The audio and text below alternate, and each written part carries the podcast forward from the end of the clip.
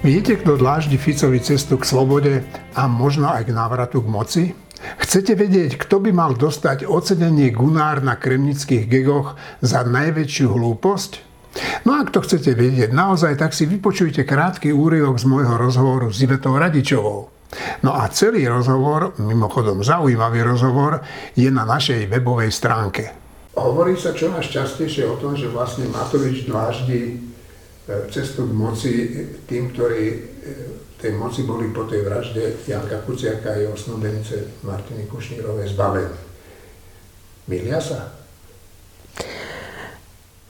Opozícia má len také šance, je len tak silná, ako slabá je koalícia. Čím nižšia je dôveryhodnosť voči vládnej koalícii, ona je mizerná.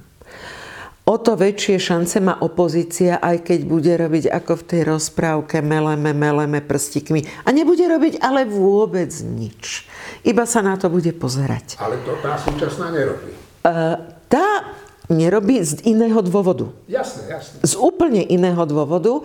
Predovšetkým pre predsedu Smeru Fica ide doslova do písmena o život. Takže on bojuje všetkými zbraňami, ktoré má, a tie hlavné je spochybňovať právny štát. Ale to je iná téma.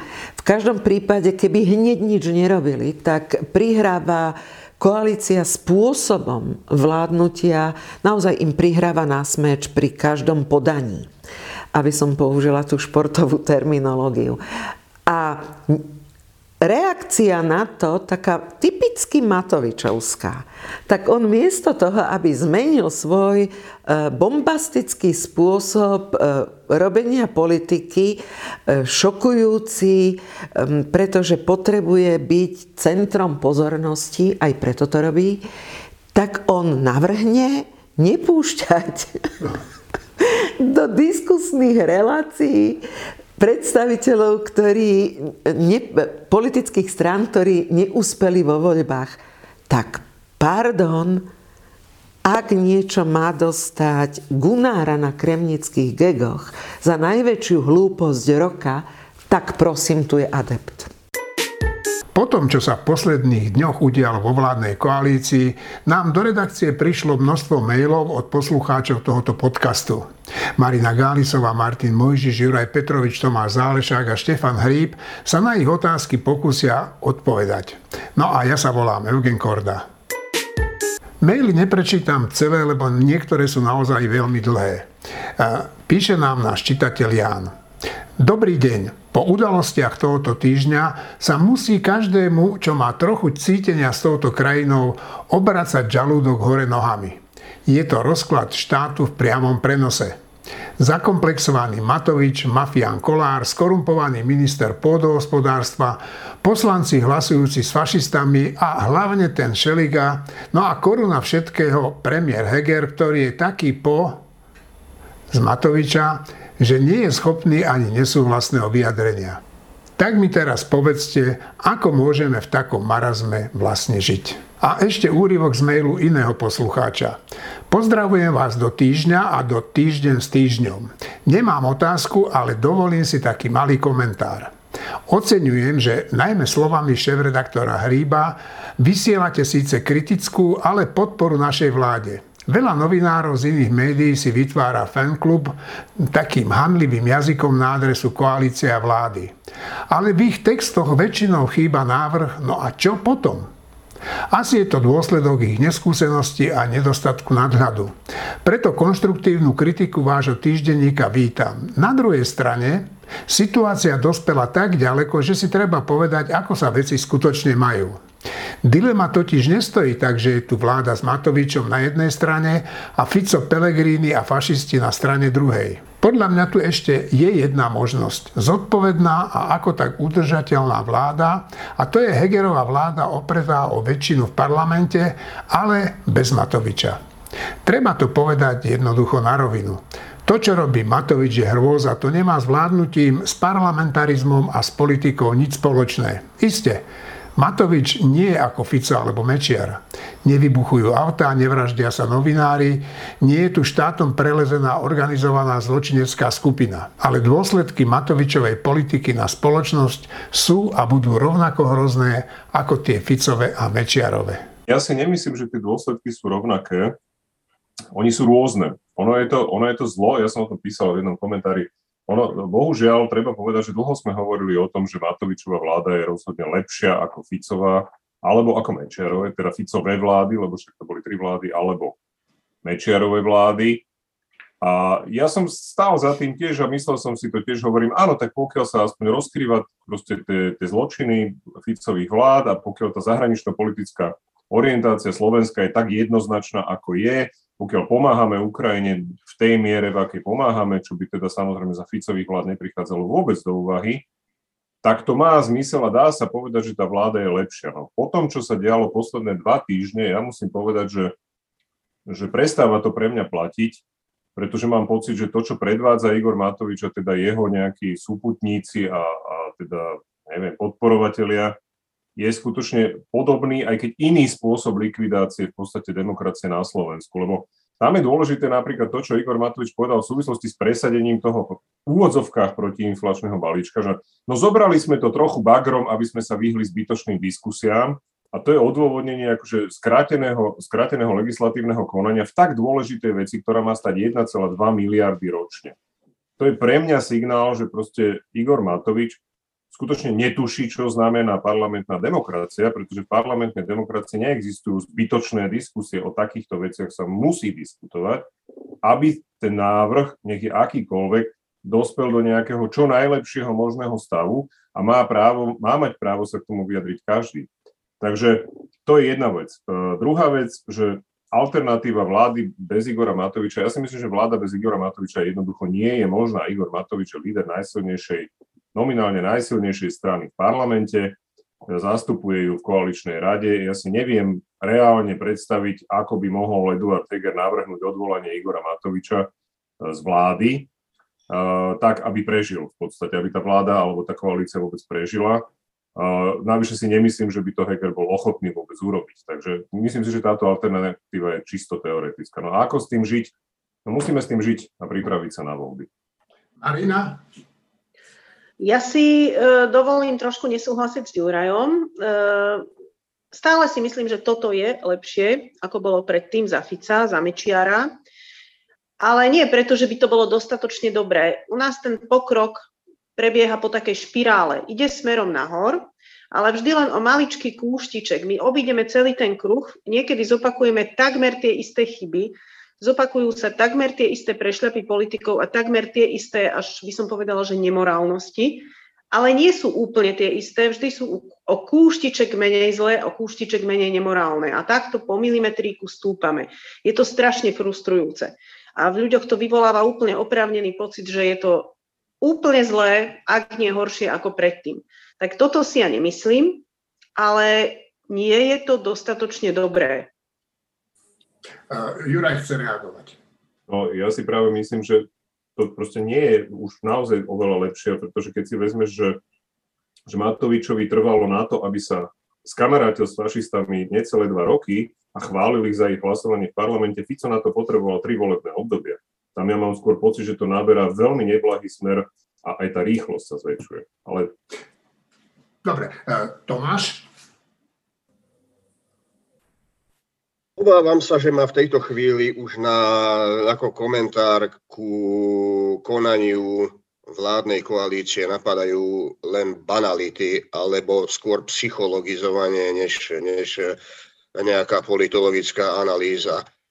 To, čo tu vidím, čo je stále jedna z črt tých striedajúcich sa vládnych koalícií, áno, protificovských od roku 2010-2011, aj keď s obmenami, je črta, ktorá sa netýka, bohužiaľ, exkluzívne len Matoviča, jedného alebo 2 ľudí, keď do toho prirátame Kolára, ale je to tam stále akýsi rozmer. A ten rozmer by som nazval proste infantilná nezodpovednosť a egocentrizmus. Tam je viacero ľudí, pardon, že to musím teraz takto vágne povedať, ktorí si jednak neuvedomujú, čo reprezentujú, ako ho reprezentujú, aká je váha politickej reprezentácie demokratickej a po druhé, neuvedomujú si, koho majú proti sebe ako nepriateľa. Neuvedomujú si, že ten nepriateľ, nech je to Fico, alebo sú to neonacisti. To nie je nepriateľ, ktorý by im dovolil, aby im to len tak prešlo. To nie je nepriateľ, ktorý by to nezúročil a nevyužil. A bude to využívať a bude to zúročovať. Takže sa potom pýtajme, no kto je horší? Ten, kto je darebák, alebo ten, kto toho darebáka, tomu darebákovi opakovane prestiera červený koberec svojou hlúposťou. No, tu mi nezostáva nič, len Tomáš, s tebou úplne súhlasiť. Čo si o tom myslí Martin? Ja si myslím, že Ficová vláda, Ficové vlády sú jednoznačne horšie ako Matovičova vláda a Hegerová vláda. Myslím si, na rozdiel od Juraja, že Heger má reálnu možnosť sa tomu postaviť, čoho dôsledkom by bol rozkol v klube Oľano, vznikli by z toho dva kluby, Matovičova moc by sa oslabila, aj Hegerova, ale to je možné. Je možné sa proste voči tomu vymedziť, postaviť. Otázka je, či je to rozumné, otázka je, či je to takticky správne. Do týchto úvah sa nejdem púšťať, ale určite si myslím, že to možné je. Čo sa týka toho, že čo majú ostatní robiť, a teda, že či je táto vláda rovnako bezútešná ako tie predchádzajúce, no ja si myslím toto, že v dvoch veciach, a to je práca polície, prokuratúry aj súdov, to je jedna vec. A druhá vec je zahraničná politika. Tu máme veľmi dobrú nádejnú situáciu. V jednom aj v druhom prípade potrebujeme čas. Všetok čas, ktorý získame, je na prospech veci. Ak Fico má nastúpiť za 2 roky, je to lepšie, ako keby nastúpil za rok, a to je lepšie, ako keby nastúpil za pol roka. To, čo treba robiť s Matovičom, ktorý, ešte raz, Matovič mňa nemôže prekvapiť vzlom. Ja a teraz nežartujem, ja si myslím, že keby Matoviča napadla takáto vec, že tí Rómovia, proste s nimi sa nič nedá robiť, oni nepracujú a nebudú pracovať, že v tomto prípade zaveďme rasovo podmienené otroctvo na nejaký čas, 20, 30, 50 rokov, a urobme z tých Rómov otrokov, však my ich naučíme pracovať. Keby s týmto došiel ako s vládnym návrhom, mňa by neprekvapil. To znamená, že ja od neho očakávam, ja sa ináč, to je fascinujúce, ja si nepamätám, možno to je moja chyba, že on by došiel s nejakým rozumným nápadom. Že naozaj tie nápady sú na úrovni tých posledných, skoro všetky. A to znamená, že s tým treba rátať, že takýto človek tam je na veľmi podstatnej pozícii šéfa najsilnejšej strany, výrazne najsilnejšej. Jediná taktika, ktorá sa podľa mňa dá uplatňovať, okrem otvorenej vzbúry, ale aj tá otvorená vzbúra by bola súčasťou tohto, je, že potrebujeme získavať čas. To znamená, každý jeho debilný nápad potrebujeme čo najviac oddialiť, čo najviac to zdržať, aj keď on urobí skrátené legislatívne konania. Treba tomu klásť všetky prekážky, legislatívne, formálne a tak ďalej, lebo keď nie, tak on dojde o to rýchlejšie s ďalším idiotským nápadom. To znamená, že v podstate, napriek tomu, že tá situácia vyzerá zúfalo, ja si myslím, že ono sa deje presne to, čo sa má diať. Proste on je živelná katastrofa, prichádza s takýmito nápadmi, jedným hlúpejším a škodlivejším ako druhým. Nie je možné všetkých sa zbaviť, tak ako sme sa celkom dobre zbavili Sputnika, nezbavili sme sa lotérie, nezbavili sme sa plošného testovania, všade ho treba čo najviac zdržovať, to sa deje. Trochu škoda je, že je to na pleciach Sasky, väčšinou celé, no ale chvála Bohu, že aspoň niekto to robí.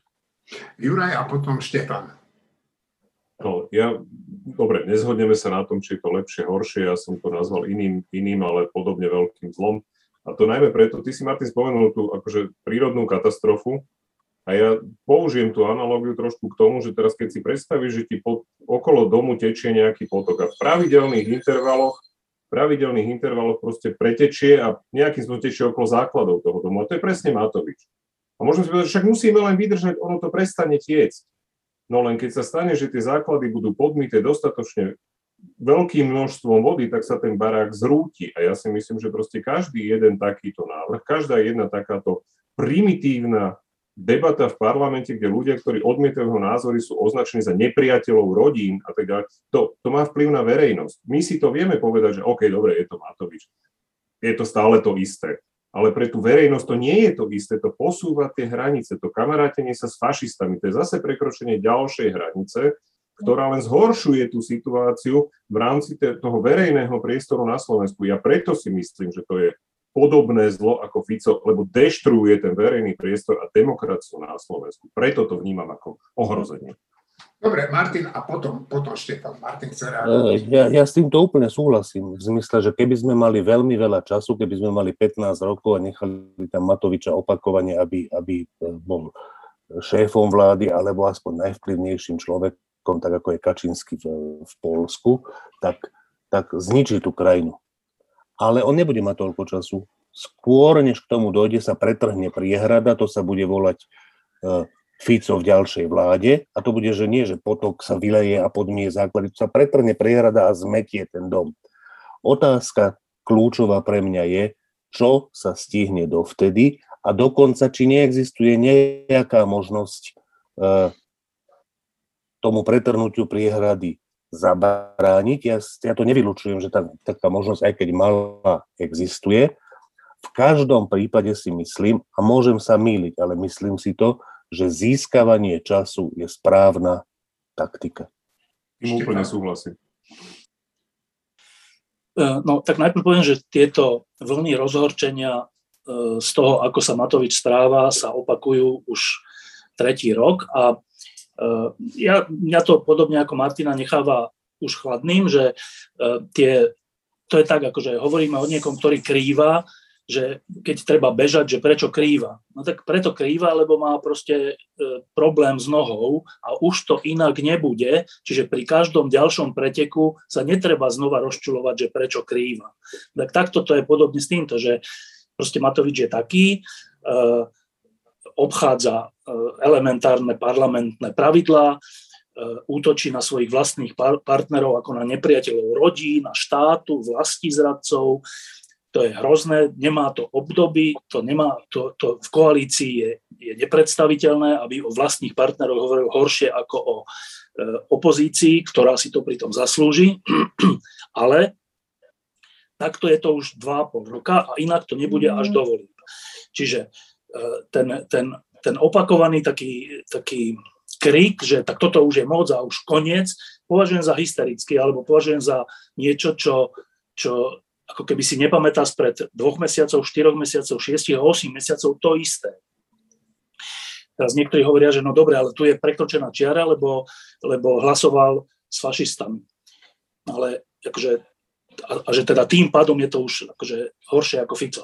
Ale Fico by, nie že hlasoval s fašistami, on by s ním išiel do vlády. Tak to nikdy minule sa to niekto pýtal, nejaký divák, tak ja znova iba opakujem, že s Ficom to bolo, je a vždy bude horšie ako s Matovičom. Pri všetkých tých veciach, o ktorých sme hovorili. Tá úplne kľúčová vec je táto. Sú dve a vlastne o obidvoch hovoril Martin. Jedna je ten mafiánsky štát a to, čo sa s ním deje a čo s ním treba urobiť. Tak však len posledné dni si všimnime, keď na súde o vražde Jana Kuciaka, ale aj plánovanej vražde ďalších 3 ľudí. Jeden z tých ľudí povedal, z tých už odsúdených, že však samozrejme, že celá polícia tu pracovala v prospech mafie, však ja som to vedel a nejakým spôsobom som bol toho súčasťou. Tak to je, že z posledných dní, teraz Bernard Slobodník zase niečo tohto typu povedal, z posledných dní. Čiže zase, že nemôžeme zabúdať na to, že čo sa tu už 2,5 roka odkrýva o povahe toho bývalého režimu, by som až povedal. A odkrýva sa teda hrozná vec a to je horšie ako psychická nevyrovnanosť alebo zákernosť alebo neúcta k parlamentnej demokracii zo strany Igora Matoviča v tejto vláde. Je to podľa mňa horšie. A druhá vec, ktorá to ešte zvýrazňuje, je tá medzinárodná situácia, keď sa teraz, a zase na to sa tak trocha zabúda, alebo už sme unavení z toho, tá vojna na Ukrajine je pokus o iný, nový svetový poriadok, v ktorom veľkí a silní budú diktovať malým a slabším Nie len to, že ako majú žiť, ale aj aké majú mať hranice. Ale tu sa týka životne Slovenska, že životne. A v tejto situácii táto vláda je v porovnaní s tým, čo by bolo s Ficom, Pelegrínim a fašistami, že nebo a peklo, lebo oni by boli proruskí, však to hovoria. Oni to priamo hovoria. To není, že tajne sa na to chystajú, alebo tak, ale oni to hovoria. No ale v tejto situácii, však niekto môže byť proruský a protiruský a všelijaký, ale v tejto situácii to znamená životné ohrozenie Slovenska. Životné, našej slobody, toho, či tu môžeme normálne existovať, či sa môžeme normálne rozprávať, či opozícia nebude na Sibíri, proste, či tu nebude ruské prostredie. A toto je znova oveľa dôležitejšie ako toto štvoročné akože slzavé údolie s Igorom Matovičom, ktoré musíme všetci znášať a je to hrozné a vedel by som k tomu pridať veľa iných príkladov, prečo je to hrozné. Ale na druhej strane je toto životné ohrozenie Slovenska medzinárodne, jeho slobody a životné ohrozenie právneho štátu, spravodlivosti, respektíve vlády, mafie na druhej strane, z druhej strany. Čiže keď sa to triezvo akože porovná, tak podľa mňa ten posluchač nemôže dojsť k záveru, že to druhé by bolo rovnaké alebo dokonca lepšie. Podľa mňa je to vylúčené. Chcel reagovať Juraj? No, jedna vec. Ja si rozhodne nemyslím, že by to bolo lepšie. Ani, že je to rovnaké. Je to iné, ale to zlo, ktoré teraz sa tu proste ukazuje, podľa mňa je tiež podobne nebezpečné. Inak, ale podobne. Mne to trošku pripomína tú analógiu, keď nastúpili Dzurindové vlády po Mečiarovi a išlo sa po tej ekonomickej reforme a Števo, však bol si to ty a ďalší novinári, ktorí hovorili, že tomu chýba ten rozmer, ktorý je potrebné k tej reforme doplniť a to je tá politická kultúra. A teraz hovoríme, že no ale však dobre, ale to odkrývanie toho uneseného štátu a zatýkanie tých ľudí je tak dôležité, že všetko ostatné znesieme. Mne to trošku pripomína Dzurindovú vládu, že dobre, znesieme aj to, že aj trochu korumpujú, aj neviem čo, ale potom Mečiarovi a teda však NATO a Európska únia a tak ďalej.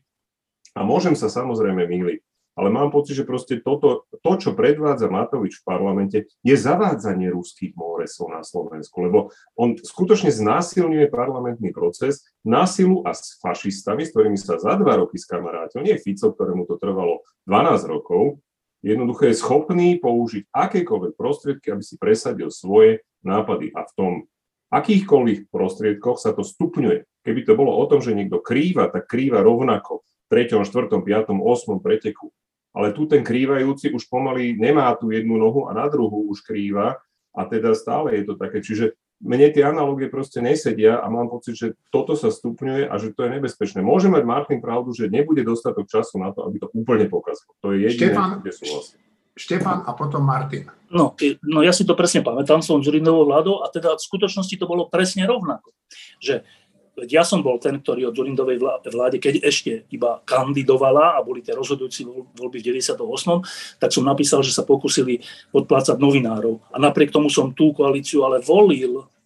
Čiže... A potom som zase 8 rokov hovoril o Dzurindovej vláde, že tie reformy sú výborné, treba ich robiť, ale to, čo je popri tom, ktoré sa potom zhmotnilo v Gorile, je hrozné. Ale napriek tomu som ich volil.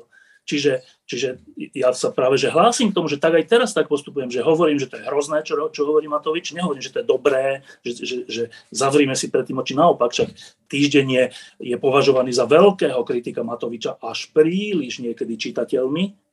Ale súčasne hovorím, tak ako vtedy som nikdy nehovoril, že ale tak radšej voľme Mečiara alebo Fica, tak teraz nehovorím, že tá alternatíva by bola lepšia a naopak nejaké zoskupenie, ktoré bude skôr tohto typu, budem voliť aj v budúcich voľbách. Martin.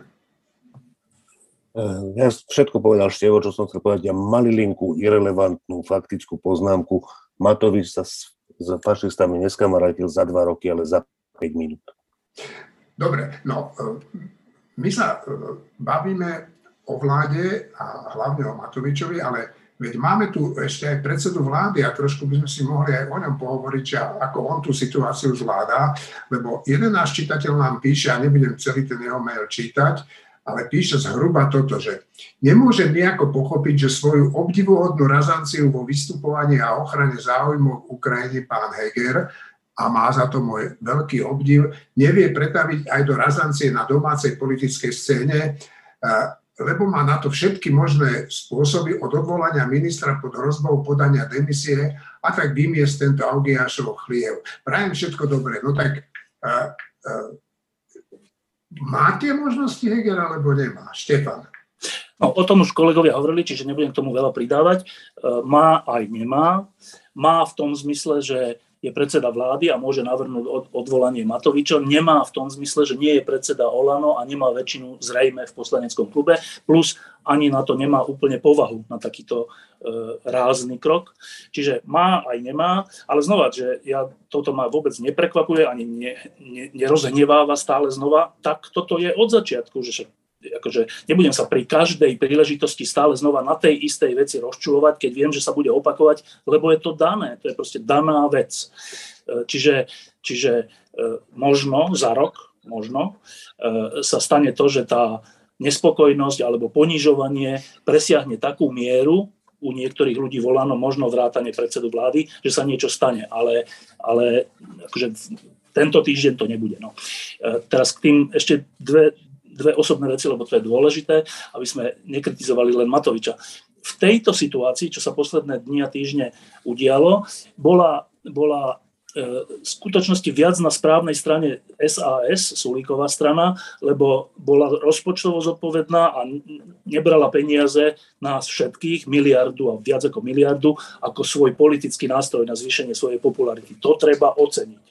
Ale súčasne, že v tých istých ťažkých chvíľach, a to je pre mňa úplne že dôležitá vec, ktorá niečo hovorí, si Riša Sulík zavolal Geisenovcov, tých nemeckých milionárov, alebo čo sú to, ktorí sú pre mňa niečo ako Mojsejovci, a dúfam, že som ich teraz neurazil, a neviem vlastne, koho by som urazil, takže toto si zavolať v rozhodujúcich chvíľach, keď išlo aj o nejaké hlasovanie, keď Zelenský dokonca hovoril v parlamente, a tak je, že tá koalícia, to není len problém Matoviča, ale že to je nejaký taký hĺbší problém, skoro by som povedal také nepolitickú vec, že takého nevkusu, že to je úplne že nevkus, že verejná diskusia alebo verejná sféra je dôležitá, že v akých je mantineloch, alebo že čo sa tam dáva za vzor a čo sa dáva za nevzor, a teda prijať Geisenovcov so všetkými podstavmi na nejakom letisku, ísť tam v červených šatoch ako jedna poslankyňa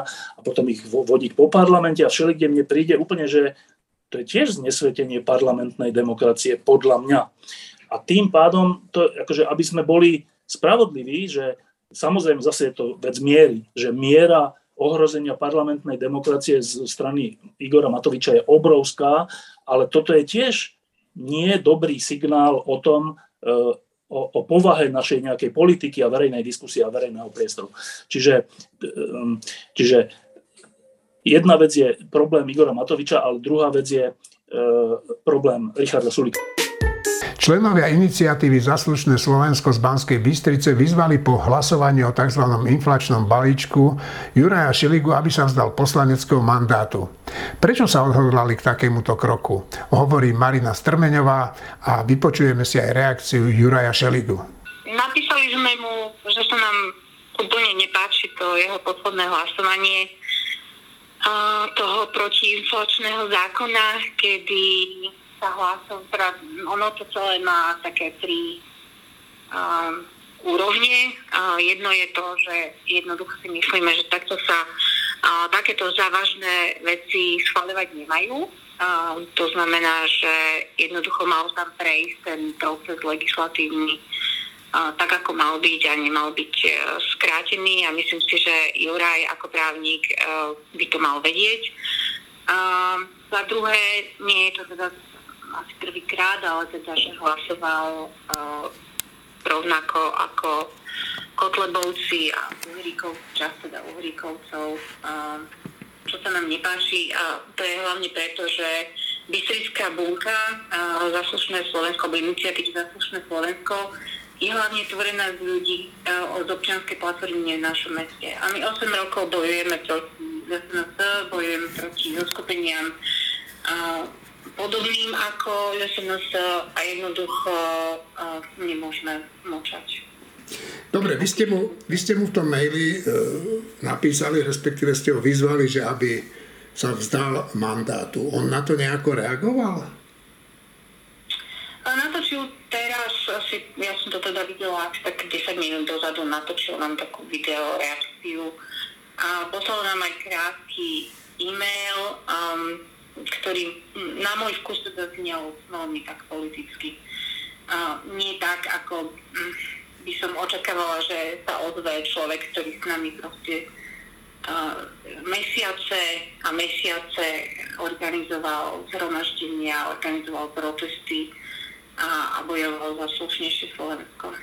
Pozdravujem vás, priatelia. Pôvodne som chcel hovoriť o plyne, ale budem hovoriť o otvorenom liste, ktorý mi dnes prišiel, o ktorom som si najprv prečítal v médiách, že sa mám vzdať mandátu a potom som si ho našiel aj v e-mailovej schránke. A vraj sa mám vzdať mandátu, pretože som hlasoval s fašistami. Chcem tomu povedať pár vecí, lebo mám pocit, že kolegovia, ktorí mi písali tento list, si nepozreli dobre to hlasovanie a asi nesledovali celú tú situáciu. Prvá vec je, nerokoval som ani nebudem rokovať s fašistami. Práve naopak, na Kotlebu som podal v minulosti trestné oznámenie, rôzne podnety. To je úplne zrejmé. Ešte si pamätám, ako som ho vykázal zo sály a aký bol z toho poprask. V parlamente za inflačnú pomoc hlasovalo 83 poslancov. Ak odpočítame Beluského 7, to 76. Chýbal pán Kašper, bolo by to 77. Nech odpočítame Tarabu, je to opäť 76. Ale fakt, ktorý chcem týmto povedať, je, že koalícia mala dosť hlasov a prešlo to. Čo sa týka toho, čo rozpráva pán Matovič, to je druhá vec, na to som verejne kritizoval, myslím si, že im nebolo treba takýmto spôsobom ďakovať a že im išiel niečo vysvetľovať, to už je jeho rozhodnutie, zaňho ja zodpovednosť nemám. To je prvá a zásadná vec, že tento balík by prešiel úplne v pohode aj bez Beluského a spol. Druhá vec, legislatívny proces. Áno, je pravda, že tam je otáznik, podľa môjho názoru, tiež som to hovoril verejne, v súvislosti so službami deťom. Uvidíme, ako sa rozhodne pani prezidentka, ale faktom je, že pri najmenšom prídavky na dieťa a daňový bonus podľa mňa splňajú podmienky na skrátené legislatívne konanie, keď tam aj tie služby deťom boli spolu, nedalo sa to rozdeliť v parlamente a zároveň to rozrieďuje trošku to riziko protiústavnosti. Ďalšia vec, samosprávy. My sme navrhovali, som to sám viackrát osobne navrhoval, aby sme pomohli samosprávam. Preto navrhujem aj to, aby sa zmenil ten daňový mix, teda peniaze, ktoré idú samosprávam, aby to bolo pre ne stabilnejšie a nie naviazané iba na daň z príjmu fyzických osôb. Rovnako rezervný fond budú môcť použiť aj na iné účely, ako sú dnes definované v zákone. Rovnako pôžičky od ministerstva financií a rovnako odpustenie pôžičiek od ministerstva financií. Naozaj v tomto my nekašľame na samosprávy. Ďalšia vec, ja rozumiem, že kolegovia nemajú deti, respektíve niektorí z nich nemajú deti a si neuvedomujú, ako veľmi idú ceny potravín a všetkého hore. Ja tiež nemám deti, ale keď idem do obchodu, vidím, ako všetko dražie. To znamená, že táto pomoc bola potrebná. Že nie je ideálna, samozrejme, to o tom škoda už teraz hovoriť, ale bola potrebná. Ja o tom hovorím od januára veľmi tvrdo aj na koaličných radách, aj na verejnosti, pretože štát nemôže ignorovať to, aká veľká je tu inflácia. Toto sa mi zdá ako dostatočné zdôvodnenie na to, prečo som hlasoval, ako som hlasoval. Čo sa týka toho balastu okolo, tej hádky a toho celého, to som takisto viackrát kritizoval aj interne, ale aj pred médiami a na verejnosti. Viete, ja som samozrejme otvorený akejkoľvek kritike, však som poslanec, myslím, že som ukázal v minulosti dostatočnú sebareflexiu a teraz naozaj nevidím dôvod na to, aby som sa vzdával mandátu. Ono na konci dňa, keď som si pozrel to hlasovanie, tak aj keby som hlasoval proti, tak Mazurek hlasoval proti, no tak asi by som sa tiež podľa logiky kolegov mal vzdávať mandátu, lebo to on proste tiež je fašista, to znamená, že tak či tak zle. Ja verím, že ľudia budú cítiť túto pomoc a verím, že to nie je posledná pomoc, ktorú táto vládna koalícia dáva. Práve preto už v najbližších dňoch budem viac hovoriť o plyne, o tom návrhu, o ktorom sme sa rozprávali na koaličnej rade, lebo tie ceny majú ísť hore. Ďakujem, majte sa. Juraj nám odkázal video reakciou, že nikam neodchádza. A ja si myslím, že je to veľmi cynické použiť citovú vetu, ktorú nám v podstate adresoval, keď musel odstúpiť zo svojej funkcie pod tlakom námestí. A ak to Jurajovi nepríde akože nevhodné, tak je to jeho vizitka. Pre mňa je to smutný príbeh zatiaľ, ešte pre mňa, ja dúfam, že nejasným koncom. To je príbeh o nerozhodnosti, že Juraj Šeliga mohol rozhodnúť o tom, že by sa konal snem Za ľudí vtedy, keď ešte Za ľudí bola Spolu. Jeho hlasom to neprešlo, že bude ten snem, kde by sa rozhodoval o tom, či bude Remišová, alebo kto bude vlastne ďalej po tom všetkom, čo sa udialo. Jeho hlasom to neprešlo, lebo váhal, on by asi povedal, že taktizoval, alebo by povedal, že nebolo to jasné, alebo neviem, čo by povedal. A teraz dobre, človek môže také rozhodnutie urobiť, ale potom ťa to dovedie do iného rozhodnutia, ktoré je o stupeň ďalej. A zase potom asi budeš troška váhať, keď už si predtým váhal. No a až ho to doviedlo k situácii, že vlastne hlasoval za toto všetko, za skrátené legislatívne konanie Spolu s fašistami a tak. Pričom on nie je ani fašista, ani nepriateľ právneho štátu. Ale ja neviem, malá odvaha, nerozhodnosť, asi akože škarečí výraz by bol, alebo ľudia, ktorí ho nemajú radi, povedali, že to je asi karierizmus, lebo kvôli tomu, aby sa udržal v politike, tak to robiť neviem.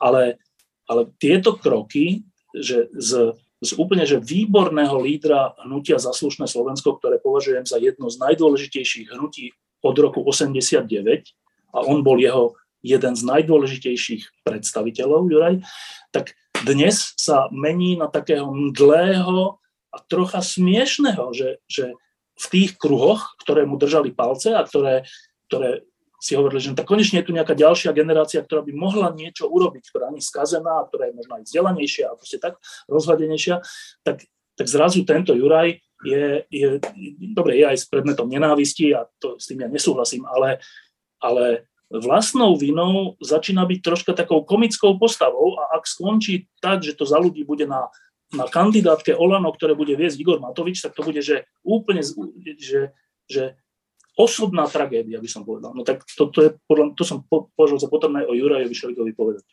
Martin, potom Juraj a potom sa spýtam Mariny. Ja mám k Jurovi Šeligovi taký vzťah, z ktorého som dosť nešťastný, že ja na rozdiel od Štefana od začiatku som v ňom cítil niečo čudné Jurovi Šeligovi. Úplne konzistentné s tým, ako sa chová doteraz. Niečo, čomu som nerozumel, čo bolo čudné, podivné. Už v čase, keď bolo Za slušné Slovensko. A ja som z toho nešťastný, pretože ja chcem, aby som sa mýlil v týchto veciach. Ja chcem, že keď na niekom na prvý alebo na druhý pohľad vidím niečo divné, tak ja by som bol strašne rád, keby sa za 2, za 3 roky ukázalo, že som sa mýlil, že to som videl úplne zle, že to je úplne inak. V tomto prípade ja si nemôžem pomôcť, neviem hovoriť detaily, ale je to tak, ako sa to javilo už vtedy. No, to som chcel povedať, že určite to nebolo také zreteľné, ale bolo to tam, podľa mňa. To není, že zmen. To je strašné, že ľudia sa nemenia, aspoň v tejto politike. Ani sa nezhoršujú, ani sa nezlepšujú. Aj to zhoršovanie je len zdanlivé, bolo to v nich už od začiatku. A to zlepšovanie proste je... Ja neviem, či sa vôbec niekedy stalo. Ja viem, o čom asi hovoríš, lebo my sme sa aj o tom kedysi dávno bavili, ale keď nechceš hovoriť o tých detailoch, to je úplne v poriadku. Nechcem o nich hovoriť, pretože to sme sa s Ďurom bavili o nejakých veciach, ktoré mne boli divné, ale sa mi nezdá, že to by boli veci. To bol skôr súkromný rozhovor, než verejný. Nebolo to nič strašné, každopádne. To bolo také, že človek niekedy počuje trávu rásť a ja to neznášam na sebe, keď počujem trávu rásť, lebo ja to nechcem počuť, ja sa chcem mýliť. A potom ma to tak rozosmutní, keď sa ukáže, že to som počul správne. Aspoň čaká sa aj, že keď sa mi to aj neskôr tak zdá, a to ešte intenzívnejšie. Juraj. Martin povedal vec, ktorú som si myslel, že cítim tak len ja, lebo ja som mal veľmi podobný pocit. My sme sa tiež teda s Jurajom Šeligom párkrát stretli. A toto je, ja tým, že robím s ľuďmi veľa, tak proste mám nejakým spôsobom, som naučený proste snažiť sa rýchlo pochopiť, že kto je aký. A neviem, že to funguje, ale teda tiež, ako hovoril Martin, že tiež by som bol rád, keby som sa v tomto prípade mýlil, lebo tiež som mal pocit, že fajn, tak je tu nová generácia, ktorá to nejakým spôsobom prevezme a má nejaké hodnoty, má nejaké proste nejaké ukotvenie a ukázalo sa, že ani tie hodnoty, ani to ukotvenie nie sú dosť pevné na to a obávam sa, že skutočne ide o nejakú snahu udržať sa v politike a možno si zaslúžiť naozaj to miesto na kandidátke Olano, čo by bolo veľmi smutné, lebo teda ten Záslušné Slovensko skutočne pohlo Slovenskom, ako už dávno nikto, takže takýto koniec, a to je koniec v podstate nejakým spôsobom. Na druhej strane, len aby sme sa vrátili k tej otázke, že či sa má alebo nemá vzdať poslaneckého mandátu, ja si myslím, že v tomto platí normálna politická zodpovednosť. Nech mu to voliči spočítajú v ďalších voľbách. On bol zvolený v tých voľbách, má ten mandát, nech ho má a skutočne nech si to voliči proste preberú a rozhodnú sa v ďalších voľbách, čo s tým spravia. Krátka poznámka, že keďže toto hovoríme nie súkromne, ale verejne, no tak asi je dobré nehovoriť v nejakých takých inotách, lebo ja hovorím, že Juraj Šeliga s Karolinou Farskou, keď robili Záslušné Slovensko, tak to robili veľmi dobre aj proti Matovičovi, aj proti celej politickej elite, ktorá im to závidela a chcela sa tam natlačiť a chcela všeličo a zase Fico ich obviňoval a chceli ich vyšetrovať a ich účty kontrolovať a tak, že v ťažkej situácii zvládli veľmi dobré vec, ktorá pohla Slovenskom. Čiže ja som tam necítil nič nejaké že ohrozenie toho, že keby sa Juraj dostal do parlamentu, tak bude niečo zlé. Čiže ak ste to vycítili, tak neviem presne, čo to je, ani si neviem predstaviť, čo to je, lebo podľa mňa to zvládli úplne dobre. Dobre, môžem len úplne v skratke. Ja som mal tú skúsenosť už pred voľbami a to bol jeden z dôvodov, prečo som nevolil Za ľudí. Proste jednoducho, bohužiaľ, to bol súkromný môj osobný pocit zo stretnutia, ako neviem ti to inak vysvetliť. A súhlasím s tým, čo si povedal o Slušnom Slovensku. Úplne. Dobre, ale bez debaty. Keď tak je to úplne neuchopiteľné a nikto nevie, o čom je reč tým pádom. Dobre, tak ja teda poviem, o čo sa jedná, aby bolo vidieť, že aký som ja blázon možno, lebo naozaj, keď to takto poviem, tak to vyzerá čudne, že ja som čudný. Tá situácia bola tak v prvom rade, ja poviem, že celé Záslušné Slovensko si vážim veľmi. Ľudí ako Karolína Farská, alebo Jakub Kratochvíľ, alebo ďalší, ktorí tam boli, tých, ktorých poznám, tak ich poznám ako úplne super ľudí dodnes. Dodnes sa s nimi rád rozprávam, vypočujem si, čo si myslia. Ten moment, kedy som na Ďurovi Šeligovi, že to bolo pre mňa nezrozumiteľné a ja uznávam, že to slabolinká vec je táto vec, že oni raz, akože oni tie prvé zhromaždenia viedli tak aby sa ten dav nijako neprejavil ako dav. To znamená, že oveľa viac ten dav tlmili, než proste mne sa zdalo, že ho príliš moderujú. Čo sa mne zdalo škodlivé, lebo ten dav, ktorý tam prišiel, tie desiatky tisíc ľudí, to je primárna vec, nie tá skupina Záslušné Slovensko. Oni to umožnili zorganizovať, čo je skvelá vec, niekto to urobiť musel, ale primárne boli tie desiatky tisíc ľudí. Oni ich podľa mňa moderovali príliš podľa toho, jak si mysleli, ale dobre, oni to organizujú, moderujú to. Ten moment, ktorý došiel, ktorý bol čudný, a ja si uvedomím, že to čudné, že nebol taký čudný, je keď sme sa potom bavili s Ďurom Šeligom asi v klube Pod lampou. A on mi povedal, že on sa strašne bál toho, že tí ľudia odtiaľ z námestia SMP, z toho zhromaždenia, by išli k parlamentu a zahádzali parlament vajíčkami. Ja som si myslel, že to, čo to hovoríš, že v týchto chvíľach to je otázka, o ktorej sa oplatí rozmýšľať, či niekto zahádže alebo nezahádže parlament vajíčkami a či sa to bude spájať to Záslušné Slovensko, alebo nebude spájať, ak to aj potom, proste, že to budú ľudia, ktorí to neurobia na tom zhromaždení, keď pôjdu odtiaľ. Proste ja som nerozumel, ako môže niekto v revolučnej situácii sa zaoberať takouto vecou, ako vážnou vecou. A hlavne on je, že počkať tento chlapec, ktorý robí strašne užitočnú robotu, má nejaký názor, ktorému ja absolútne nerozumiem a zdá sa mi čudný. To je celé. Nič hrozné on neurobil. Nič hrozné Juro neurobil. No, ale toto, čo hovoríš, je, keď to úplne preložím, jak som to ja rozumel, tak zhromaždenia Záslušné Slovensko však nakoniec aj také boli oveľa civilizovanejšie, teda v skutočnosti nenásilné v porovnaní s protestami proti gorile, ktorí boli presne také, že išli k parlamentu, ale tam boli potičky s policajtami a tak. Čiže toto som ja chápal práve, že ako správnu vec, že urobme civilizované zhromaždenia, ktoré nebudú viesť k prejavom typu zahádzania parlamentu a potýčkami s policajtami a to sa im aj za celý ten čas neuveriteľne, skoro až zázračne podarilo, že tam nebol žiadny násilný incident, čiže zaujímavé, lebo ja toto považujem za plus Jurašovi. Dobre, ja si myslím, že to nie je až tak zásluha tých ľudí na tribúne, ja si myslím, že to je zásluha tých 10 000 ľudí pod tribúnou. Ale keď hovoríš, že ich tým moderovali tým smerom, tak možno tomu trocha prispeli. Áno, áno, to určite. To je 100%, že k tomu nejakým spôsobom prispeli a prispeli k tomu asi dobrým spôsobom. Trošku ma až mrzí, že som to začal. Proste, dobre, hovoríš, že ty si to videl takto, ja som to videl takto. Ono to vyzerá, ako keby ten terajší vývoj, aspoň mne sa to tak zdá, že mi dáva za pravdu. Možno, že to je celé blbosť, možno, že to sú nesúvislé veci, možno, že ten Ďuro sa vyvinul z iného, ktorému len ja som nejaké drobnosti nerozumel na takéhoto, aký je dnes. Je to... No, pardon. Ja by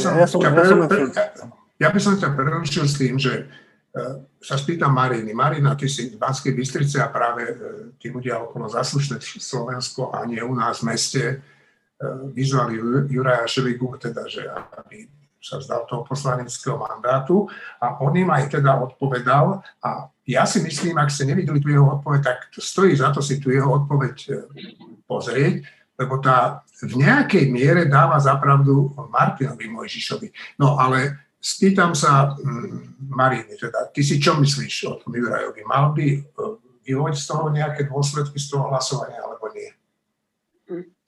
Juraj Šeliga, ja ho osobne vôbec nepoznám a to je strašná výhoda momentálne, lebo môžem hodnotiť naozaj iba na základe tých verejných neznámych prejavov z otvorených zdrojov. A z toho mám dojem, že on sa proste celý čas posúva smerom, ktorý jemu zrejme vyhovuje a niektorým, ktorí ho predtým vnímali ako možno inak vnímali jeho postoje, očakávali od neho iné veci, tak im to vyhovovať prestalo. On sa napríklad profiluje konzervatívnejšie v mnohých otázkach, ako sú iní ľudia, ktorí sú z toho prostredia aktivistov za Slušné Slovensko, čo samo o sebe nie je vôbec nejaký problém pre mňa, aj keď v niečom s ním nesúhlasím. A preto aj je taká, ako by som povedala, po každom jeho verejnom prejave je potom také veľmi príkré hodnotenie, že prečo to robí a kam sa tým zaraďuje a niekedy ho až tak zaraďujú, že no ako keby patril tam niekde, kam patrí, ja neviem, pani Záborská a Kufovci, čo je úplný nezmysel, ale proste sa tam vytvorila takáto nejaká zlá krv tohto typu, ktorá v podstate vyplýva len z toho, že on má na niektoré otázky ktoré sú, dajme tomu, morálno-etického charakteru, iný názor. Ako majú aj mnohí jeho spolupracovníci alebo bývalí súputníci zo Slušného Slovenska. No tak, a to je proste normálne, že ľudia spolu nesúhlasia aj v takýchto podstatných veciach. A z časti tá nevôľa potom, ktorá na neho ide, pramení aj z tohto, ale to asi tu na v redakcii nie je tak. Ja len hodnotím to, tie vonkajšie prejavy, ktoré na neho idú. Čo sa týka jeho správania za ľudí, tak tam áno, naozaj, a ja mám ten pocit určitej nerozhodnosti a takého nejakého nechcenia ísť proti srsti. A možno sú to aj také obavy z toho, že čo sa z toho vyvinie, že ako sa to zvrtne, či to nebude nejaký nepríjemný obrad, ktorý by celkovo poškodil. A to možno súvisí s tým, napokon, čo spomenul Martin, s tým parlamentom zahádzaným vajíčkami, že je to taká možno istá prehnaná opatrnosť. Opatrnosť v politike je vlastne dobrá vlastnosť, a politika konzervatívnejšieho razenia sa aj očakáva. Ale niekedy býva kontraproduktívna, lebo ona musí byť spojená aj s nejakým racionálnym hodnotením situácie. A tu možno je viac tej opatrnosti, než toho rácia niekedy. A toto hovorím s plným rizikom toho, že ho osobne nepoznám. Dobre, no, Juraja Šeligu do parlamentu nezvolili ľudia z iniciatívy Za slušné Slovensko, ale tí ľudia ho teraz v Banskej Bystrice vyzvali, aby sa vzdal teda toho mandátu. Tak čo, mal by to urobiť, alebo nie, Marina? Ja veľmi nesúhlasím s tým, ako hlasoval. Ale že či by som ho za toto vyzývala, aby sa vzdal poslaneckého mandátu, áno, je to veľmi silná výzva a dáva to najavo určitý silný názor. Neviem, sympatizujem s tými ľuďmi, ktorí ho na to vyzvali, s tým ich názorom, že nemal tak hlasovať. A to je všetko, čo viem k tomu povedať. Ukrajina naozaj krváca aj za nás. Jeden môj priateľ ma upozornil na účet, kde môžu poslať peniaze ľudia pre ukrajinskú armádu. Viem, nikto nemá dnes dosť peňazí. Ale ten účet zriadila Národná banka Ukrajiny a je celkom bezpečný. Teda ak chcete a môžete darovať nejakú sumu ukrajinským vojakom, tak choďte na stránku Ukrajinskej národnej banky. Rusi síce pomaly, ale predsa len postupujú, ničia im mestá, ničia im všetko. Ale čo je oveľa horšie, vidíme, že niektoré západné krajiny z rôznych zištných dôvodov ako keby strácali chuť tej Ukrajine tak pomáhať, aby porazila Rusov. Mýlim sa, Martin? Nemýliš sa, ale na druhej strane zasa ja sa pokúsim v tom vidieť nejakú nádej. Mne sa veľmi páči ten návrh Macrona, Scholza a k tomu sa pridal aj Kissinger, ktorý je už len súkromná osoba, že Ukrajina by sa mala vzdať, že by nemali teda Rusov príliš zatlačiť do kúta, že by sa prípadne mali vzdať nejakých svojich území výmenou za mier. Mne sa ten návrh nie celkom, ale v niečom sa mi páči veľmi a myslím si, že Francúzsko a Nemecko a Henry Kissinger osobne, nie Spojené štáty americké, by sa mali vzdať území vo veľkosti Krymu, Donbasu a Luhanskej oblasti presne v toľkých kilometroch štvorcových, prípadne niečo doplatiť, ak to bude menej úrodné územie a vybavené. Nech sa Francúzi a Nemci vzdajú takých území. Podľa mňa je to skvelý návrh. No ja som teda najprv normálne počúval, že či si sa zbláznil, no ale vidím, že nie. Juraj. Ťažko k tomu niečo dodať, ono je to skutočne také, že Kissingera to neprekvapí, tak však on bol hlavným architektom, povedzme, naozaj tej dohody aj s Čínou a v podstate aj nejakého písmentu voči Sovietskému zväzu, takže tam už ako u človeka jeho veku nemôžu očakávať niečo iné. Mrzia ma tí Nemci a Francúzi, mňa zase na druhej strane potešilo, že skutočne Land-Lease Act, to znamená zákon o pôžičke a prenajme, je znovu revitalizovaný, je nejakým spôsobom proste uvádzaný do života, nie len tým, že sa o ňom povie, ale že teda kongres schvaľuje nové a nové finančné sumy na pomoc Ukrajine. Samozrejme je tam dôležité, aby tá pomoc dorazila čo najskôr. A hovorím konkrétne samozrejme o zbraniach v tomto prípade, aby sa Ukrajinci dokázali brániť. Takže možno len dúfať, že sa im to napriek teda takýmto rôznym defetistickým postojom Nemecka a Francúzska podarí. Neviem, čím je to dané, zrejme je to dané viac vnútornou politikou Nemecku a Francúzsku ako nejakým geopolitickým rozhodovaním. A možno Tomáš k tomu povie viac. Tomáš. No, najskôr jedna poznámka, Juraj. Nenazývajme Kissingerovu trojuholníkovú diplomáciu v čase studenej vojny a jeho koncepciu uvoľňovania napätia epísmentom, ako keby išlo o čemberlejnovskú, mníchovanskú politiku voči Hitlerovi. To jednoducho nie je pravda. K tým návrhom... Prosím ťa, prepáč, preruším ťa, choď ďalej trošku. Je tam strašné echo. No, teraz hovorím. K tým jednotlivým návrhom ohľadom odstúpení istých území sa vyjadrím súhrne. Pravdepodobne budú padať aj ďalšie, ale tu by sme mali byť opatrní ohľadom hodnotenia celkovej situácie.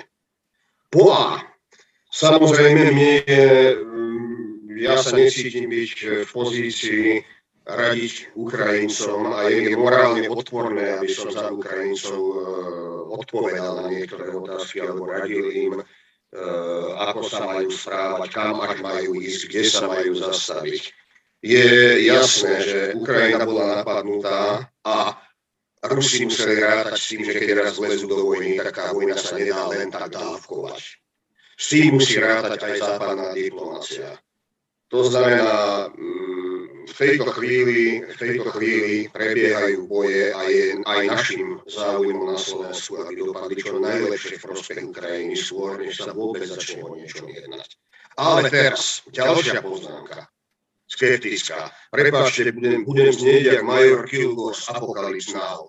Raz táto vojna skončí. Nás ide o to, kedy skončí, ako skončí a čo bude potom. Čo bude potom? Či ten poriadok, ktorý sa vytvorí, bude stabilný, či bude záujem na jeho udržiavanie, alebo to bude len pokračovanie ďalšieho konfliktu nižšej intenzity s hrozbou, že sa to rozhodí slova. A tu sa dostávame do vážnych problémov. Poprvé, aj keď ruský plán nevyšiel a posledná ruská ofenzíva nevykazuje výsledky nejako impozantné, tlačí to celé do patovej situácie v každom prípade. A aj keby nie, aj keď Ukrajina jednoznačne vyhrá, a ja si prejem, aby vyhrala, tak to nebude totálna porážka Ruska. Rusko nie je v situácii Nemecka v roku 1945. Rusko nebude totálne porazené, Rusko nebude totálne okupované, v Rusku nebude možné naoktrojovať nejakú ústavu, nebude možné tam poslať policajtov, ktorí budú chytať ruských pohlavárov a potom ich postaviť pred nejaký kvázi norimberský tribunál. Toto je chybný precedens. Rusko bude naďalej partner pri rokovacom stole, partner, ktorý má jadrové zbrane, obrovský arzenál, partner, ktorý má potenciál na vydieranie, na páchanie diverzie na úrovni európskej, na úrovni svetovej, aj na úrovni priláhlých štátov a regiónov, a tú ich konvenčnú vojenskú silu som tiež ešte tak celkom neškrtal. Čiže akýkoľvek stav, ktorý sa vytvorí na konci vojny, nebude dokonalý a bude založený na nejakom kompromise. A tu vzniká viacero rizik. Rozkol v západnej diplomácii, rozkol medzi Európou a Amerikou, rozkol v americkej diplomácii samotnej a nezabudneme aj rozkol v samotnej ukrajinskej politike. Tam môže dojsť k sporom ohľadom toho, čo môžeme požadovať, čo by sme mali požadovať, ako ďaleko by sme mohli ísť. A tu jednoducho naša pomoc Ukrajine samozrejme nebude nikdy dostatočná, ale tu si treba uvedomiť, že nemali by sme očakávať, nemali by sme mať veľké oči. Rád by som ešte krátko okomentoval jednu vec. Ja zvyknem s Petrom Zajacom súhlasiť v mnohých veciach a klobúk dole pred jeho vyjadrovacou schopnosťou, ale keď pred krátkym časom hovoril o niečom, že tu vzniká nejaký nový svet následkom vojny na Ukrajine, tak tam musím povedať, že to je nešťastne zvolené prirovnanie. Žiaden nový svet tu nevzniká. Nevzniká tu, ktoré by sa riadili nejakými inými zákonitostami. Ľudský druh sú stále tí istí, mám asi tento svet je stále náš. A to, čo nás čaká, je dlhé obdobie nestability a kríz. Tu zďaleka nie je pohľadom Ukrajina a Rusko. Dobre, Štefán. Tak najprv k tomu Petrovi Zajacovi, ja si myslím to isté, čo Peter Zajac, že vzniká, ale nie, že nový svet v zmysle, že ináč, že iní ľudia vzniknú, iný živočík, alebo čo, ale že vzniká, akože teraz sa rozhoduje o tom, akými pravidlami sa bude riadiť budúci svet. A to je úplne dôležitá vec si to všimnúť a aj to sformulovať, lebo však to je vlastne jednoduchá vec, že či budú platiť doterajšie dohody a pravidlá po páde komunizmu, alebo či sa vrátime k tomu, že silní budú rozhodovať, že si traja silní rozdelia svet a vo svojich sférach vplyvu budú rozhodovať o tých slabších. Podľa mňa o tom sa teraz rozhoduje a to je úplne že správne pomenovanie. Ale chcem k tomu Kissingerovi. Ja som si to pozrel, čo on hovoril v Davose a potom som si aj pozrel, čo píše New York Times a tam je taká zaujímavá teraz diskusia v Amerike medzi New York Times a nejakými ďalšími ľuďmi a aj medzi ukrajinskými novinármi. New York Times spolu s Kissingerom sú takí, že sa to nazýva, že takí, že realpolitickí, teda hovoria, že Rusko je veľká krajina, keď by tú vojnu na Ukrajine, keby hrozilo, že bude veľmi prehrávať, v zmysle, že dokonca aj o Krym príde, tak potom by bolo natoľko ponížené, že by potom robilo veci, ako keď je pes zahnaný do kúta. Teda, že by hrozilo, že bude robiť nejaké katastrofické kroky vrátane jadrových zbraní. Toto hovorí New York Times. Kissinger nehovorí presne toto, ale hovorí plus minus to, že Rusko je, ale podľa mňa to je pozostatok studenej vojny v Kissingerovej hlave, kde on pôsobil podľa mňa správne. Tá dohoda s Čínou bola taká, že keďže veľké komunistické impérium, keby bolo Rusko spolu s Čínou, tak je silnejšie a ťažšie by sa porážalo. A tá taktika kissingerovská bola, že urobme z nich tak trocha nepriateľov, alebo urobme z Číny tak trocha nášho priateľa, aby ten komunistické kráľovstvo bolo trocha slabšie. A to sa v skutočnosti podarilo a to, že ten komunistické impérium padlo, bola aj trocha zásluha Kissingera a tohto druhu myslenia. Čiže no lenže on, Kissinger, keďže už je aj starý pán a úctyhodný pán, tak on podľa mňa žije v tom, že Rusko je stále tá jedna z dvoch superveľmocí. A že teda, že so superveľmocou nemôže nejaká malá, menšia krajina vyhrať, lebo to potom nebude fungovať a všetko bude otrasené a tak. Ale Rusko nie je jedna z dvoch superveľmocí už. Jednak to nie je Sovietsky zväz, jednak to nie je Varšavská zmluva. Proste Rusko je slabá krajina, nie silná krajina a voči slabšej krajine netreba robiť také ústupky, aké niekedy treba robiť voči megakrajine. Čiže v tom sa podľa mňa Kissinger mýlil, lebo je zaseknutý v myslení, v ktorom on bol úplne perfektný pred pádom komunizmu.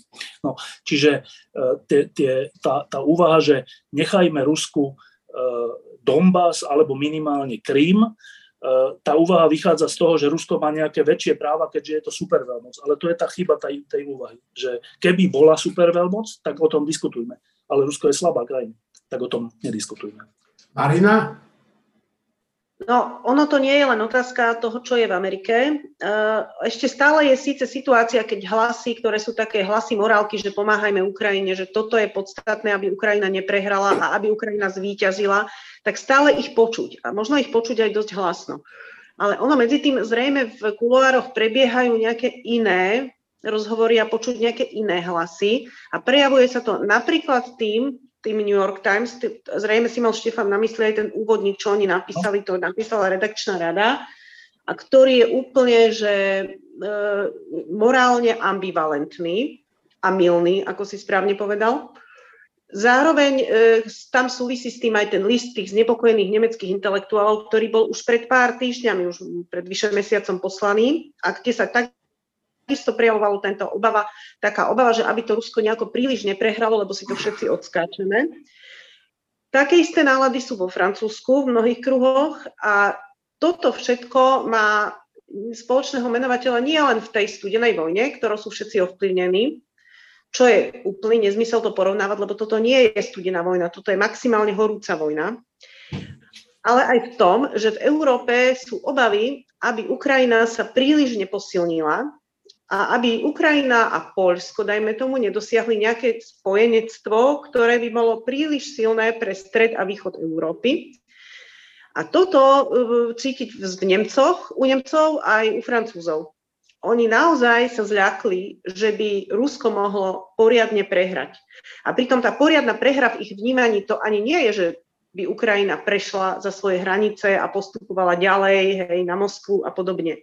Nie. Poriadna prehra Ruska je v ich očiach už to, že by Rusko muselo vrátiť ukradnuté územia. A to je absolútne nemorálna predstava, pretože Rusko tie ukradnuté územia musí vrátiť. Ak nie, tak to sú také precedensy jednak, ktoré škodia medzinárodnému právu, ale po druhé, je to vlastne status quo, ktorý by sa obnovil ako nejaký druhý Minsk. A potom by sme už len čakali, kedy Rusko sa zase trošičku posilní, nadýchne a zase pôjde naspäť. A zase pôjde na Ukrajinu, pôjde na Poľsko, pôjde na Slovensko. Ja chápem, že Nemci a Francúzi necítia toto tak bytostne, ako to cítime my, lebo to ohrozenie necítia tak bytostne. Ale normálne ja tu mám pocit, že vanie duch Jalty a Mníchova, v ktorom je znovu ako keby územie v strednej a východnej Európe považované za niečo, čo je také ako, že dá sa toho zbaviť. Dá sa to ponúknuť tomu tyranovi ako taká zmierčia obeta a tyran sa azda uspokojí. Ale toto sa už ukázalo aj počas studenej vojny, že to nikdy nefunguje, lebo Rusko, či už to bol Sovietský zväz alebo terajšie Rusko, nebude nikdy spokojné. Ono je spokojné len, keď je v procese stálej prebiehajúcej expanzie. Môžem krátku poznámku? Ospravedlňujem sa, mne na chvíľku vypadol zvuk, keď hovoril Števo z technických dôvodov, možno mi niečo uniklo, ale chcem vysvetliť, že to, čo hovorím za seba, neobhajujem tu momentálne žiadne mnichovanské nálady, ani tie konkrétne vznesené návrhy, ktoré padli. Upozorňujem len na to, že aj v prípade toho najlepšieho výsledku to nebude totálne víťazstvo a totálna zmena charakteru Ruska. Tá šachovnica tu zostáva a s tým je treba rátať. Takisto ako je s tým treba rátať, že keď sa Ukrajina obnoví v rozmeroch svojich pôvodných hraníc, tak tam naďalej budú početné rusky hovoriace enklávy, ktoré budú použiteľné ako piata kolóna a tak ďalej a tak ďalej. A znova tu vzniknú ďalšie problémy, o ktorých sa vôbec nediskutuje a ktoré bude treba riešiť. A do tejto hry budú musieť vstupovať aj nejakí sprostredkovatelia medzi Ruskom a Ukrajinou. A tí sprostredkovatelia budú musieť prinášať nejaké koncepcie. Bude to USA, budú to hlavné mocnosti v Európskej únii, bude to OSN nejakým spôsobom. Čiže rátajme s tým, že vždy niekto bude sklamaný. A na to, aby sa tam vytvoril funkčný nový systém, bude treba, okrem toho, že bude silovo zabezpečený a že tu bude pripravenosť na to aj silu použiť na jeho obnovenie, musíme rátať s tým, že nikto nebude dokonale spokojný. Nikto nevraví, že sa čaká dokonalý výsledok. Zároveň podľa mňa nikto nečaká dokonalú porážku Ruska. Akože to, čo som hovorila, naozaj nikto nečaká, že dôjde k nejakému obsadeniu tam Moskvy a Sankt Peterburgu a podobne. Jednoducho Rusko musí byť porazené v tom zmysle, že musí vrátiť ukradnuté územia a jeho vojska sa musia vrátiť za normálne hranice Ruska. To je všetko. A nikto nečaká, že nebudú problémy. Takisto bude nutné jednať, bude nutné sprostredkovať a predkladať koncepcie v tým. To úplne súhlasím. Ale najskôr musí dôjsť k tomuto morálne správnemu výsledku. Lebo inak si zavaríme na omnoho horší problém. Včerajší zápas našich hokejistov s Fínskom som nepozeral. Ja jednoducho na to nemám nervy. Fíni nás porazili. No a čo na to hovorí Štefan Hríb a možno aj niektorý iný z mojich kolegov? Je niekedy prehra aj víťazstvo, mne sa zdá. Taká prehra v jednom zápase. Prečo sú naši hokejisti takí dobrí? Napriek tomu, že prehrali, že nepostúpili. Lebo šport nie je o tom, že musíš stále vyhrať. Šport je o tom, že musíš mať z toho radosť. Aj ako hráč, aj ako divák. Inak to nie je šport, ale potom nejaká nezmyselná rivalita. Dobrý šport je, keď ťa to baví. A to, čo predviedli hokejisti v niektorých zápasoch na majstrovstvách sveta, pričom veľmi oslabený. Prvá päťka z olympiády tam nebola, nebol tam Černák, ktorý je vynikajúci obranca v NHL a neboli tam viacej hráči, tak to je, že veľmi pozoruhodné, že ako sa dá urobiť to, že z hráčov, ktorí nie sú svetová špička, urobíš tým, ktorý je rovnocenný so svetovou špičkou. To je také, že skoro, že to je vylúčené, že nemôže slabý šachista vyhrať nad svetovým šachistom, keď sa naučí nejakú taktiku. To sa nedá. To musí sa stať tým svetovým šachistom. No tak Remzi a Miro Šatan, ktorý ho zavolal, si myslia iné a tento zázrak urobili, že vyhliadli si hráčov, ktorí nie sú svetová špička, vyhliadli si tých, ktorí vedia dobre korčulovať rýchlo, vyhliadli si tých, ktorí vedia bojovať, ktorí nerobia v tom týme nejaké rozpory, ktorí nehrajú na seba a za tie 2, 3, 4 roky urobili to, že už tretíkrát sme boli vo štvrťfinále. Predtým sme mnoho rokov sa nedostali ani medzi najlepších 8, dokonca raz hrozilo, že vypadneme z A skupiny majstrovstiev sveta. A teraz sme, že 3-krát za sebou vo štvrťfinále, z toho 1-krát bronzový na olympijských hrách. Čiže to je trocha taký zázrak pre divákov, ktorí až tak nesledujú šport, je to normálne, že zázrak pre nás, ktorí to sledujeme, je to logické dovršenie toho, s čím Šatan s Remzim prišli, že zmeniť slovenský hokej, zmeniť nielen teda hru, reprezentácie, ale celý systém, ako sa vychovávajú hráči, ako sa trénuje, ako sa mladí hráči vychovávajú a tak. Tí bývalí hokejisti okolo Mira Šatana do toho išli úplne že naplno. Sami sa chopili vedenia slovenského hokeja pri všetkých intrigách, ktoré potom bývalé vedenie nastražilo a pri všelijakých dokonca až trestnoprávnych veciach, ktorými ich začali ohrozovať, tak oni to vydržali, dokonca, že dali vlastné peniaze na to, aby zavolali jedného fínskeho experta, na to, aby naučil našich trénerov a metodikov, ako sa má hrať, alebo aký je moderný systém hokeja, tak Mišo Hanzuš to z vlastných peniazí zaplatil. Že to sú takéto príklady a za tie 4 roky sa podarilo zatiaľ to, lebo to sa nedá od mládežníkov, že to ovocie príde až za 5 rokov od teraz, ale to naozajstné ovocie. Ale to prvé ovocie už prišlo, že reprezentácia nielen hrá pekný hokej, na rozdiel od minulosti, ale že aj získava úspechy a že znova sú plné bary a námestia a všeličo.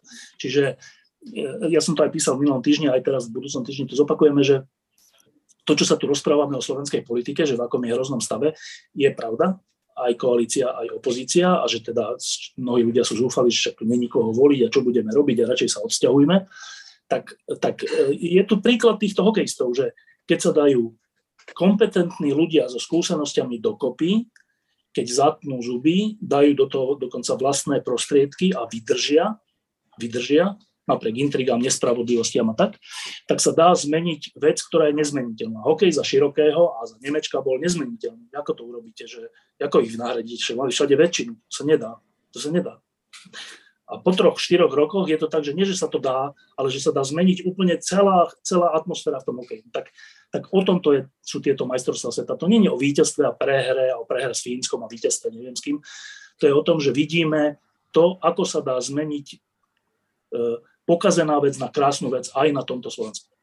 Martin sa tak usmieva, Martin, tak hovor. Súhlasím so všetkým. Ja by som ešte k tomu zápasu včerajšiemu, teda v tomu štvrťfinále, kde sme vypadli s Fínmi, chcel povedať, ak ste hovorili, že sa to dá zmeniť na krásnu vec, že aké zvláštnej povahy je tá krása, lebo ja som bol úplne totálne spokojný s tým hokejom včerajším, aj keď sme prehrali o gól, respektíve o 2, keď sme v poslednej sekunde do prázdnej brány dostali ten 4. gól. Úplne som bol spokojný po tom zápase. Pričom, podľa mňa, aspoň čo sa týka môjho vkusu, to nebol žiadny krásny hokej. To bolo, že jazdíš a strieľaš a jazdíš a strieľaš a jazdíš a strieľaš, čo není celkom to, čo sa mne páči. Ale to, čo ma úplne nadchlo, a čo je krása, to je naozaj hokejová krása. Že tá prvá tretina, nie je to, že sme ju vyhrali 2-1, že sme ju vyhrávali 2-0 ešte minútu a pol pred koncom. Lebo tie 2 góly, tie tam proste padli. Jazdíš, strieľaš, niekedy to tam padne, tak to tam padlo, jak to tam nemuselo padnúť. Ten puk našiel malú škáročku obidva razy a bol tam. Ale to, jak sme my tých Finov prestrieľali v tej prvej tretine, že my sme mali viac ako dvojnásobok strieľatov, že proti takému mužstvu, ako sú Fíni, čo je že naozaj na tej reprezentačnej úrovni absolútna špička, my zohráme, že nie, že vyrovnaný zápas. V prvej tretine sme boli dominantné mužstvo, nie výsledkom, hrou. A to je, že nájdeš na takéto mužstvo recept, nie úplne najpohľadnejšieho hokeje, ale že je jasné, že robíme toto, a robíme to 20 minút. Je to také divné slovo, antropoid. A to je vlastne akcia, ktorú počas druhej svetovej vojny urobil československý odboj a bolo to zavraždenie a zabitie, lepšie povedané, ríšskeho protektora Heidricha. Juraj, povedz niečo k tomu, ty o tom vieš viac ako my, obyčajní smrteľníci. Určite o tom vie aj Tomáš oveľa viac ako ja, ale teda začne možno ja tým, že som rád, že si to povedal tak, ako si to povedal, lebo ono sa to zvykne nazývať atentát, čo je ale nacistická interpretácia v podstate toho činu. To bola normálna vojenská akcia realizovaná parašutistami československými, ktorí sa teda na základe rozhodnutia československej vlády vlastne boli vyslaní do vtedajšieho protektorátu, aby zaútočili na vtedajšieho vlastne jedného z najmocnejších mužov vlastne vôbec v Tretej ríši, pretože on okrem toho, že bol zastupujúcim ríšskym protektorom, tak on bol šéfom celonemeckej bezpečnostnej služby a Sicherheitsdienstu a ďalších proste inštitúcií, ktoré mali za účel prenasledovanie odporcov nacistov. To znamená, že to bola veľmi významná osoba, bol osobný Himmlerov priateľ a bol to človek, ktorého aj Hitler považoval za jedného z potenciálnych možných nejakých následovníkov alebo niekoho takého.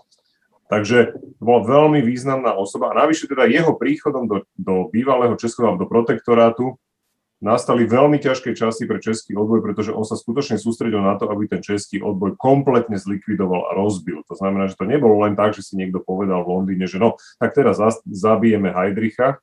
Tam išlo skutočne o to odstrániť človeka, ktorý mal zásadným spôsobom vplýval na odboj v protektoráte. To, že tie odvetné opatrenia potom takisto spôsobili veľké straty na životoch, áno, stalo sa to, ale nikto, história tak nefunguje, nevieme povedať, akým stratám by došlo, ak by Heydrich pokračoval vo svojej činnosti. Treba povedať, že je to ukážka bezprecedentného hrdinstva parašutistov, ktorí teda vykonali tento čin a následne teda museli pod tlakom okolností vlastne aj vlastný život položiť. A na druhej strane je to ale aj ukážka ukážkového zradcovstva, ktorého sa dopustil Karel Čurda, ktorý v podstate prezradil kontaktné osoby, z ktorých potom nacisti v Pečkárne, v centrále gestapa v Prahe, vymlátili vlastne miesto, kde sa tí parašutisti schovávajú. Takže je to taký československý príbeh, ale nie len, však takéto príbehy sa odohrávali všade vo vojnách, kde skutočne kombinácia veľkej odvahy a skutočne ochoty obetovať vlastný život a súčasne zase aj zrady niekoho, kto v podstate následne spôsobil naozaj veľké straty na životoch. Ten príbeh je veľmi, veľmi dôležitý pre naše dejiny a som rád, že teda aspoň v Čechách si ho pripomínajú tak, ako sa asi patrí a som rád, že si ho pripomíname my tu. Akcia za účelom zabitie Reinharda Heydricha v tom čase ako zastupujúceho ríšskeho protektora v Čechách a na Morave je jedna z tých dôležitých, vysoko dôležitých udalostí druhej svetovej vojny, ktorá sa u nás stala po vojne prominentným terčom dezinterpretácií. Mám na mysli samozrejme komunistickú propagandu, dezinterpretácií s cieľom zhadzovať, znižovať, degradovať význam, prínos západného odboja, londýnskeho odboja, podielu západných spojencov na výsledku vojny a v tomto vlastne aj spochybňovať vôbec existenciu takéhoto odboja, hoci bol nazývaný buržoázno-demokratický. No a v tomto rámci komunistická propaganda, a to nie len v čase stalinizmu, ale aj neskôr, často predhadzovala organizátorom atentátu na Heydricha, že pomohli rozpútať zbytočný teror v Čechách a na Morave ako akt pomsty zo strany nacistov. Tu sa dostávam k druhému bodu, k významu samotného Heydricha a k tomu teroru a k významu zabitia Heydricha. Takže poprvé, kvôli teroru bol Heydrich povolaný na post zastupujúceho ríšskeho protektora. Heydrich začal s terorom. Jeho smrť bola zámienka, áno, na rozpútanie teroru, v ktorom sa aj jeho iniciátori pretekali v priazni, v snahe získať si priazeň Hitlera, tu spomínam najmä K.H. Franka, štátneho tajomníka. Ale bolo to skôr logické pokračovanie teroru, s ktorým systematicky začal Reinhard Heydrich ako zastupujúci ríšsky protektor a kvôli ktorému bol povolaný. Reinhard Heydrich, samozrejme jeho rola vo vojne a v príbehu nacizmu sa nevyčerpáva funkciou zastupujúceho ríšskeho protektora.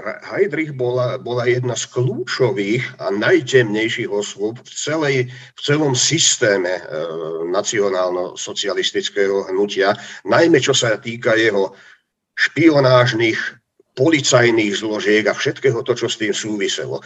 Heydricha nájdeme v pozadí tých najšpinavších a najkomplexnejších a najďalekosiahlejších zločinných plánov Tretej ríše, vrátane holokaustu, kde fungoval Heydrich ako vrchný manažér a zároveň tak trochu aj inšpiratívny mozog, aspoň najmä po tej technokratickej stránke. Nad ním bol už len Reichsführer SS Himmler a potom, ktorý fungoval aj ako prevodová páka, ako vlastne prenášač priamo Hitlerových ústnych rozkazov. No a zabitie Heydricha, to nebolo len zabitie zastupujúceho ríšskeho protektora, ktorý organizoval teror v Čechách a na Morave, ale to bol zásah do jedného z centrálnych mozgov nacistickej mašinérie. A tu z tohto hľadiska to bol krok veľmi významný, ktorý pomohol paralyzovať aspoň na čas mnohé aktivity Tretej ríše a zároveň ju zbavil jedného zloducha, ktorý bol talentovaný svojím spôsobom. Bol to geniálny fízel. Čiže to nebol to len lacný ohňostroj, ktorý podľa komunistov zorganizovalo Benešovo centrum na to, aby sa zviditeľnilo. To malo svoju logiku v rámci vojny, svoju strategickú logiku. Ďakujem mojim kolegom z redakcie, ale ďakujem hlavne našim poslucháčom, že tu boli s nami až do konca. Prajem všetkým dobré dni. Do počutia.